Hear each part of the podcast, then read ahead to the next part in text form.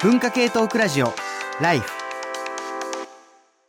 文化系トークラジオライフ今夜は赤坂 TBS ラジオのスタジオから生放送中。テーマはこれからの専門家の話をしよう。今考えたい専門性との付き合い方というのでなんかね番組あの始める当初はいわゆるそのザ専門家というかね何々学者とか何々研究家とかまあそういう人たちがまあ社会に対してどう向き合っていくのかみたいな話をするのかと思いきやそもそも専門性とは何ぞやあみたいなな話に、転がっていって、で、えー、の、いわゆる専門家と言われている専門家集団があって、、その中での作法とか、言っていいこと悪いこと、素人苦労との境目みたいな、まあそういうちょっと言葉にははっきりされないけれども、共有されている文化やルールみたいなものがある専門家と、それとは別に、まあ専門家に、えー、専門家であるために、その専門家になるじゃなくてね、専門家であるために何かをまあし続けなきゃならない、えー、まあそういう専門家みたいな話とに、えー、なんかこう分岐しているような気がしています。それはそれで個人的には、あ、その話もちょっと面白いなと、えー、思っているんですが、えー、そんな、あの、専門性を問われるメール、一本、えー、読みましょうかね。えー、っと、ラジオネーム、みずほウエスト。えー、私が参考にしたいのは、選書です。本を選ぶやつですね。えー、私は歴史のテストが得意だという理由で、大学は社会学専攻に進みました。その頃は同じ理由の同級生が複数いました。眠い目をこすりながら、プロテスタンティズムの倫理と資本主義の精神を読み、中根知恵を読んだものからすると、勉強するときに何を読んだらいいですかについて答えの返ってくる人から教えを請いたいです。今、選手で困っているのは、私は単身者ですが、弟には老いがいるので、社会学の老いに、小学生の老いに、どんな本を読ませるべきか、このことにいい回答がもらえる方は誰なのか、私は吉武慎介先生生の絵本を送ったりしていますが、大人目線すぎやしないか、そういう選書アドバイザー的なお仕事の方が身近に欲しいです。ということで、まあ、あの、この、えー、会場に、えー、このスタジオに今あいる中で一番本を読んでいる人から、えー、聞いていくのがいいのだろうか。ということで、あのーまず、あの、わかるんですよ、わかるんですよ。あの、何を読んだらいいですかって専門家に、あの、聞いたら教えてくれるだろうっていう、この想定がいかに苦しいかというのはとてもよくわかるんだよ。そんなの、あの、俺が、あの、社会学者だから社会のことについて教えてくださいって言われた一緒だよ。答えらんねえよって思うんですけど。でも、やっぱこう、来るじゃないですか。わ、うんうん、かるだろう、当然と思ってくる、この質問が。ですって。小学生の甥っ子さんにどんな本を読ませるべきか。べき？読ませたいかじゃないってね。べきってきましたよっていう。べきか。べきか。問われ。放送中です。放送中です。いや、あの、審議中、審議中。審議中、審議中。そうだな。でもなんか意外と最近の、私、その、要はネットにな、インターネットがそう数勢になって、こう、なんか、こう、みんなが読まなくなったなと思うのが辞書なんですよね。ああ、確かに。私ちっちゃい頃辞書読むの好きだったんですよ。辞書っていわゆるその国語のその言葉の意味が載ってる方の。そうそうそうそう。いや、あの、なんつうの、辞書ってその辞典でもさ、二つあるじゃん。古、う、典、の方と、うん、あの、なんつうその辞書、ディクショナリーのやつの方と、えっと、何？その、用語解説じゃなくて、なんかその言葉の意味が載ってる方の辞書っていいんですよね。そうです。はい。あの、もちろん辞典とかの図鑑とかも大好きだったんですけど、なんかその本当に あの、もじもじしい辞書もよく見てて、あの、今までその、やっぱ何か言葉検索するときって、もうその言葉入れたら一撃出ちゃうじゃないですか。だけど辞書ってやっぱりその言葉見たら、隣にある言葉、全然関係のない。言葉が出てくるから、明らかにその、なんかシナプスの広がり方が違うんですよね。で、なんかその同じものしか興味がないと、あ、ちょっと一つ一つの言葉を調べて、で、その、あなたはじゃあこの話題も見るといいですよみたいなおすすめばっかり見てると、どんどんこう、知識がね、ねこう狭くなっていく問題ってよく言われているけれども、あの紙の辞書ってその左右にあるそのあいうえお順で並んでるから、こう、あの、全く関係のない事柄にふっと意識が飛ぶことで、やっぱりその考える、その脚力とというか、やっぱ柔軟性みたいなものってそこで多分培われるんだろうなって思うんですよ。すげえ。今、このスタジオのこの倉本さんすげえ感をみんなに伝えたい。これがプロの意見だ。俺、俺今ここでベストメールバッジ出していいですか？ステッカーください。説得された。なるほど。よかった。すげえ。やっぱネット時代になって読まなくなったっていうのはうんある,、よね。ね。でかつて落合陽一さんのお父様の信彦さんは辞書を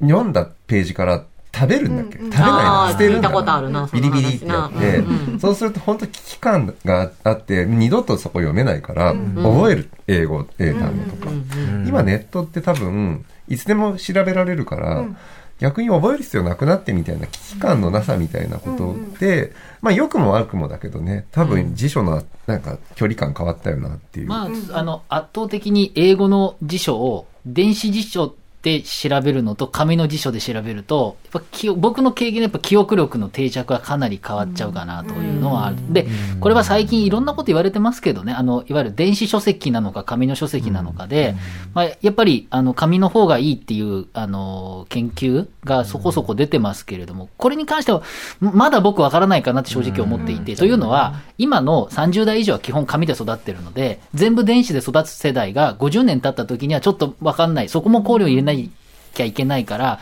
まだ僕は、としてはまだ判断は保留してるけれども、ただ、多分、紙って時間かかるってことが大きいと思っていて、なんか、アップル、アップル、アップル、アップル言いながら調べるから、やっぱそれは、シナプス動くよなっていうのはあると思うんですよね。でそのか間に、あの、他の横の文字を見るっていうのはまさにおっしゃる通りですよね。ユーザーエクスペリエンスみたいなことだよね。そこにたどり着くまでの経験も踏まえて、んなんか頭に定着する可能性ってあるから、まあね、ただ単にパッと調べられるよりも、そこに行き着くまでの、うん、何かしらが一緒に刻み込まれてるあそうそうよく言われるのがその電子書籍と紙の書籍で何が違うってなった時に私も電子は電子で例えばその一つの言葉調べたかったらその部分にラインマークみたいのを黄色くマークすると、こうあのあなここにチェックをしている人は何人います何みたいな感じでうん。それはそれでその横のつながりができるんだけれどもあのやっぱりその紙な何か人が記憶してる時って何か一つの言葉ではなくって例えば雨が降っていたとかなんかバックミュージックがこんなの流れていたっていうのと一緒に記憶していくからそれってやっぱりそのデジタルよりはその紙めくってる方がそうしたその付随的な記憶ってあの結びつけやすいあのですか。結果と経験があって、そうそうそうそう。結果だけを知ると、ピンポイントではいいんだけど、経験が込みになると、うん。かなり、あのま、雑多なものが全部一緒に入っていくっていうことに、多分どうなんでしょうね。わ今の話がまさにさっき話していたね、その専門性っていうのは、そのいわゆる専門バカとか言いますけれども、何かを一つ掘り下げることではなくて、専門家であるうために、そのやらなきゃいけないことは多々あるっていう話と繋がってくるかもしれない。まあ、僕なんかも最近は大学院生を指導しなければいけなくなったりするので、まあなんかいろいろじくじたる思いはまああるのだが、その、一つまあ思うのは、やっぱり何々の研究をしたいっていう人って、あの、やっあの、正直に言うと目がないんですよ。あの、要するに、例えば、えっと、メディアの研究をしたい、SNS の研究をしたいっ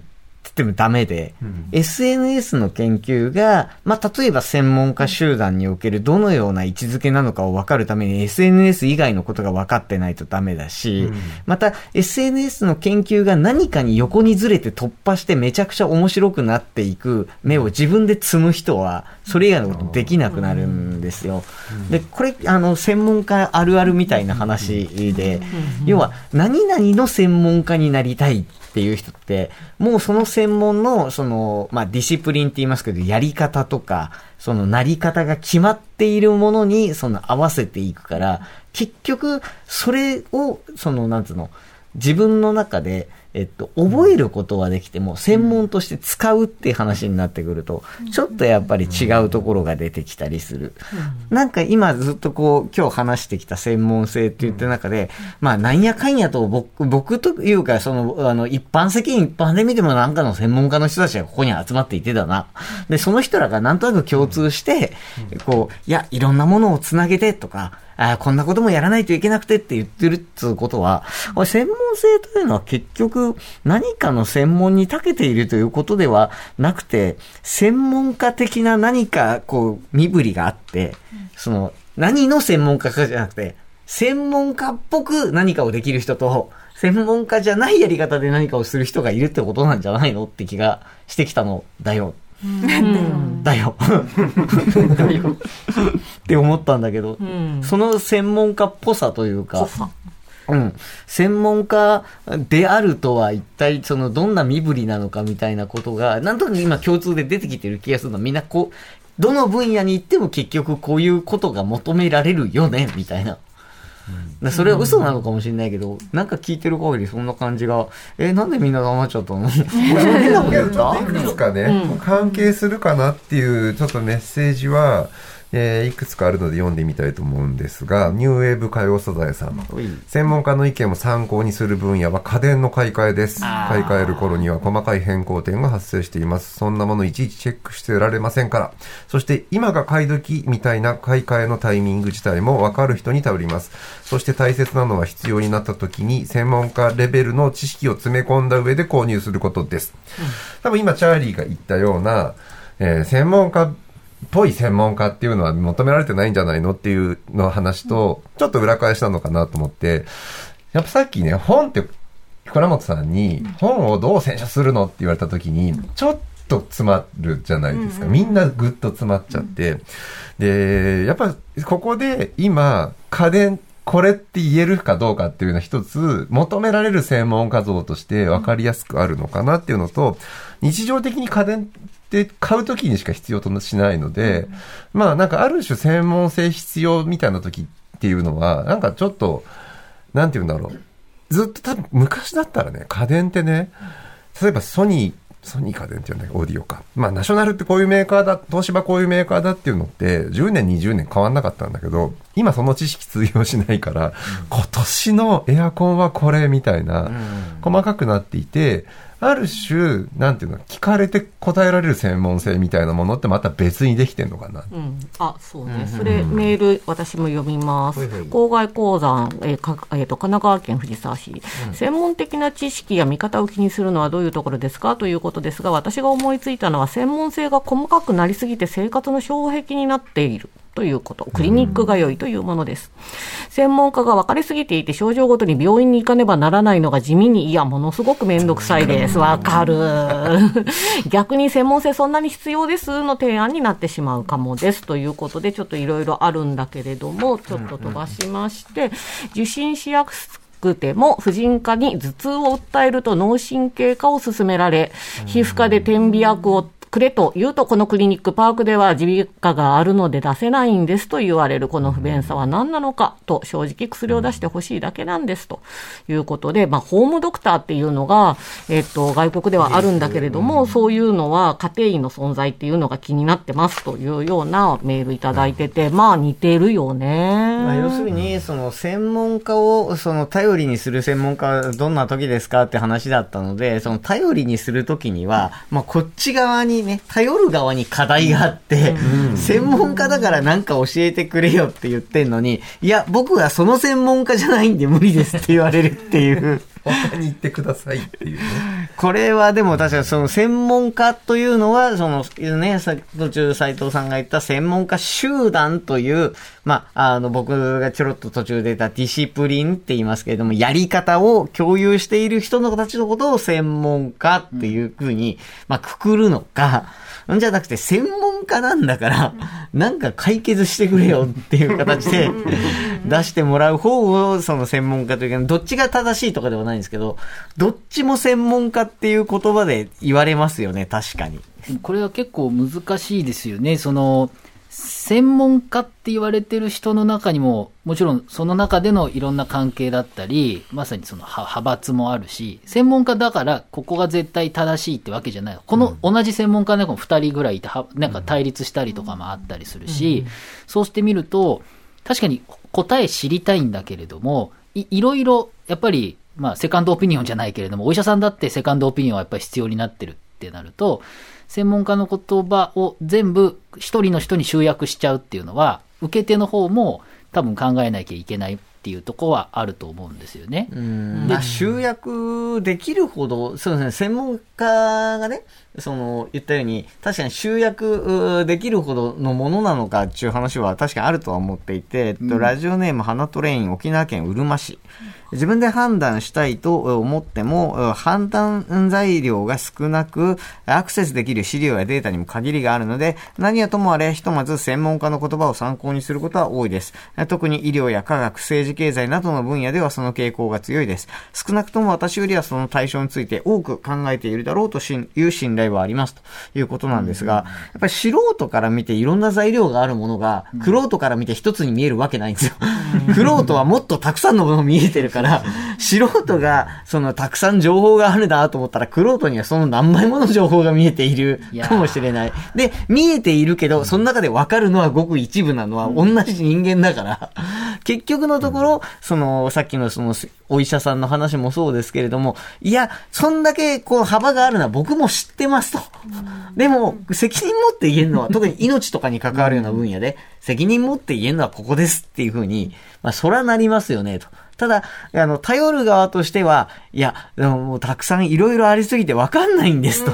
どうしたらいいんですかってなるのはそりゃそう。このズレは見えてるものの違いでもあるし、見えてるがゆえに言えない、さっきの倉本さんもそうですけど、知ってるから言えるって話ではないよねっていうことの、まあ、あの、現れでもきっとあるよね。けど多分科学分野であればあるほど専門家ってね断言はできないわけじゃないですか、そっちの方が本物だっていうふうに分かっている人はいいかもしれないけどやけどネットで何かしらの専門家がいるはずだっていうと何でも口を挟んでいる専門性の薄い人たちが専門家としてあこれを答えてくれたから専門家なんだっていう今のね、メールを読むとその危うさというか、えそまあ、エセ専門家問題っていうのはおかしいかもしれないけど、何でも答えられる人が、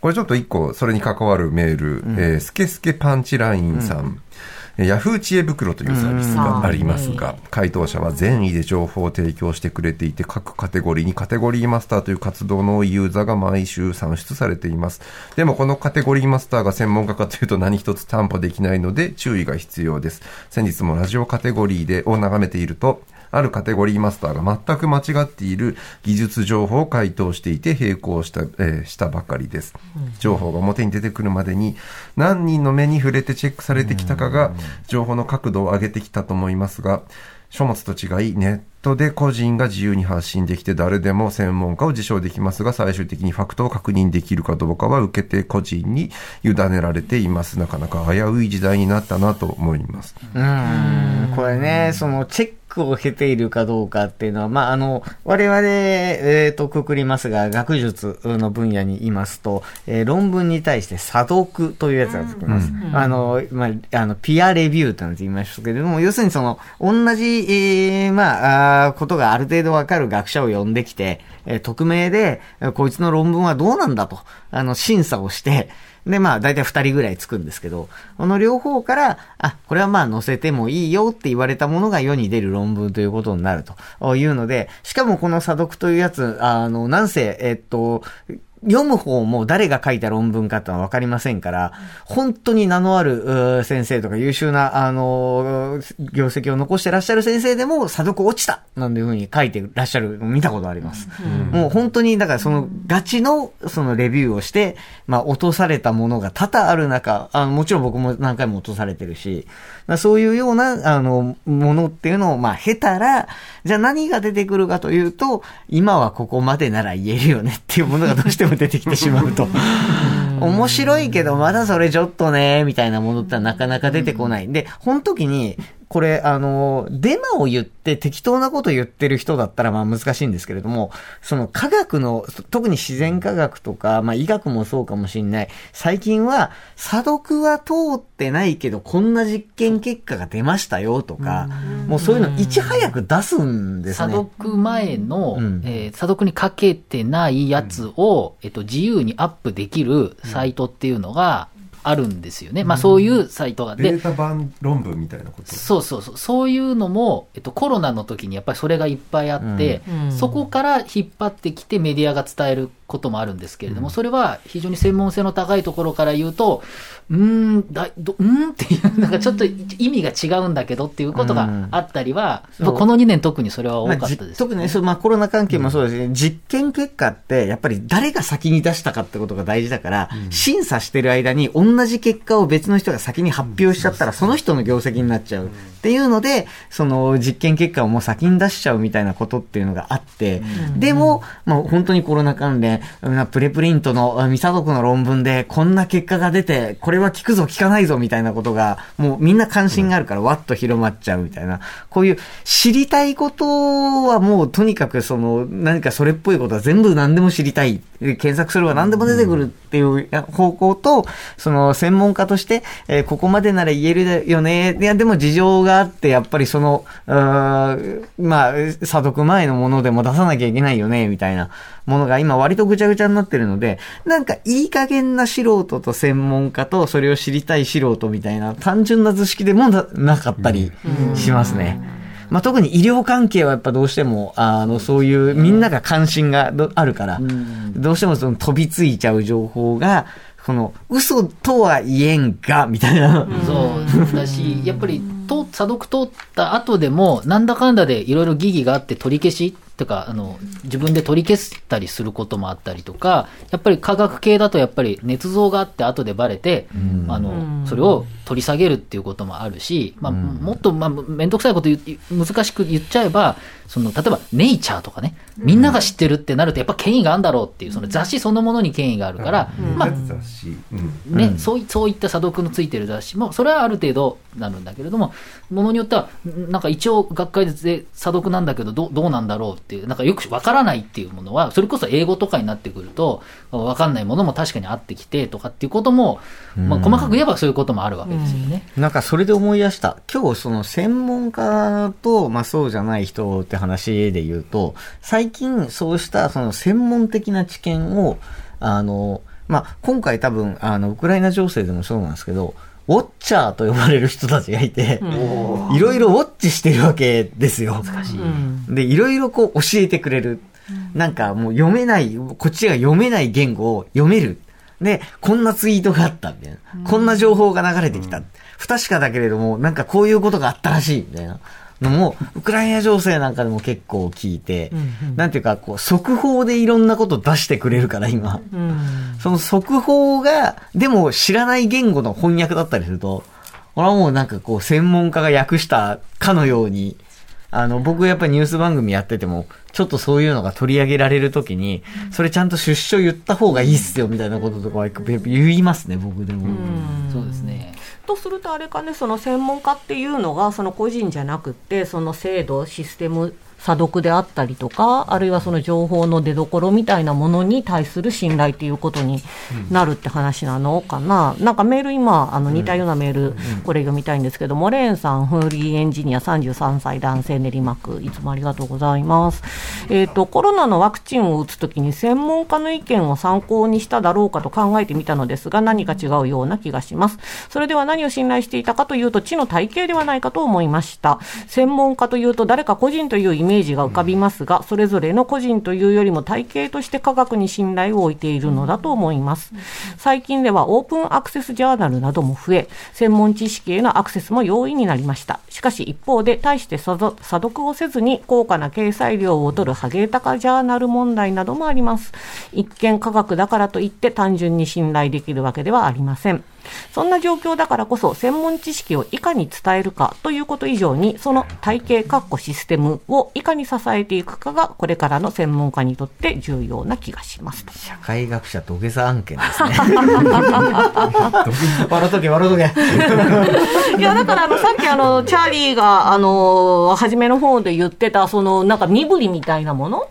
があの一つ専門家のなんか要件みたいなものに入ってくるのかなっていう話をまあ聞いて例えば一つそのシステムの中にいるんですっていうことのあのなんていうんだろうな表明みたいなのが言葉の使い方だったりとか振る舞いみたいなところに現れるっていうことなのかなとは思ったんだけどね。体系、ねこれね、今ちょっと難しい話になってるんだけれども、要するに、その、なんつうの、専門家っていうのは、まあ、なんとなく肩書きじゃないんだよっていうのはなんかいろんな話で今のところ出てきているっぽい。で、まあ、あの、なんか知識がそのすごいあるとかっていうことでもどうやらなくって、で、かつ何かにこう一点突破で詳しいっていうことでもどう、どうもないらしい。なんかいろんなことに対して専門家である状態に持っていける、まあ、あの、身振りだったり、あの、それを、まあ、寄せ集めて出来上がっている、その、体系システムってね、モレンさん書いてますけれども、まあ、そういうものだったりを支えている人たちのことがどうやら専門家らしい。まあ、例えば、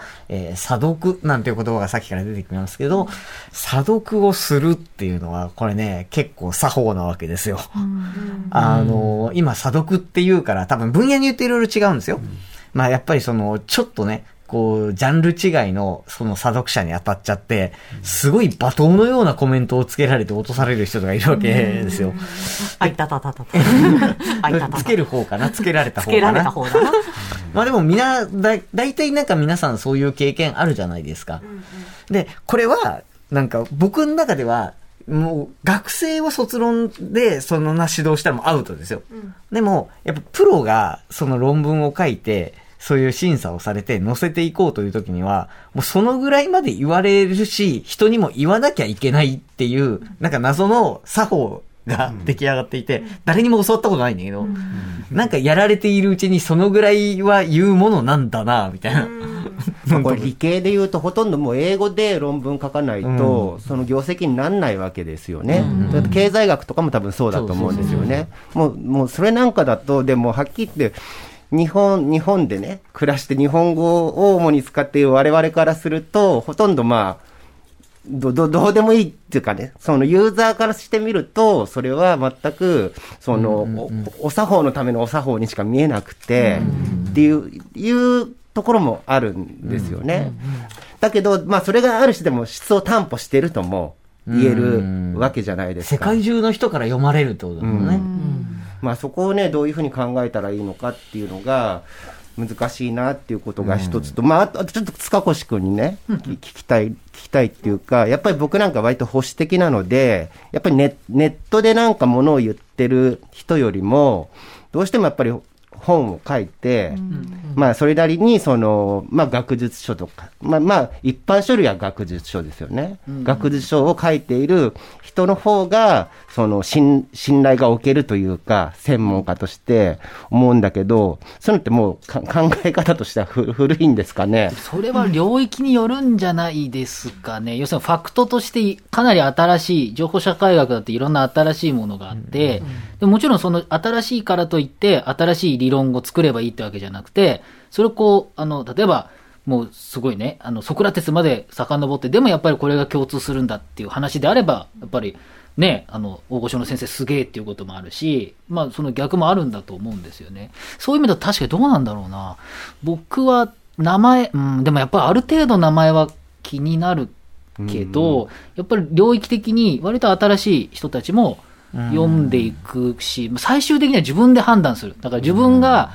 えー僕も名前を出してやってるわけだから何かを評価するっていう時に僕が評価したってことで僕のあれにもなるので評価にもなるので、そこはやっぱり考えつつややるっていうのが誠実な態度かなと思いますね。うん。まあ本当にね、情報関係、IT 関係は分野横断的だったりするから、さっきのね、そのお作法で言うと、あの、いや、それはちょっと社会学の専門家からすると、それで何かをこう、データでしょあの証明したとか言われると絶対違うと思うんだけど、みたいなことが、統計とかいろいろ難しい問題ありますからね。ありますからね。というところで、あの、だいぶ4を吹けておりますが、塚越君、ちょっと目の覚めるような曲を、あの、上げてもらっていいですか？あのーそうですね、あのー専門っていうと、僕は最初にせ専門っていう意味で興味があったのはやっぱ声優さんなんですよ。僕はもう、アニメ大好きっていうか、アニメも好きだったんですけど、小6か中1ぐらいから、まあ申し訳ないけれども TBS というよりかは、まあ旧四谷にあった曲の ラジオをずっと聞いててはいはいはい、土曜とか日曜とか、ずっと声優さんが番組やってて、聞きまくってたんですね。で、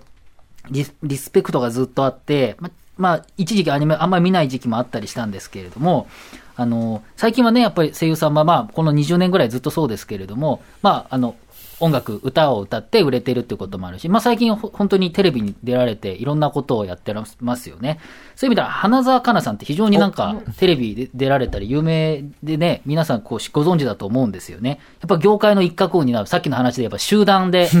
声優界っていう集団があるとするならば、その業界を一角を担って素晴らしいなと思うということで、でも3時も来たし、ね、これ多分、有名、多分あれだよ。そうそう、あれあれ、ね。どれだよっていう思ってると思うんで、皆さん聞いて、いや、行きましょう。じゃあ、お願いします。花澤香菜さんで、恋愛サーキュレーション。ああ、なるほど。文化系トークラジオライフ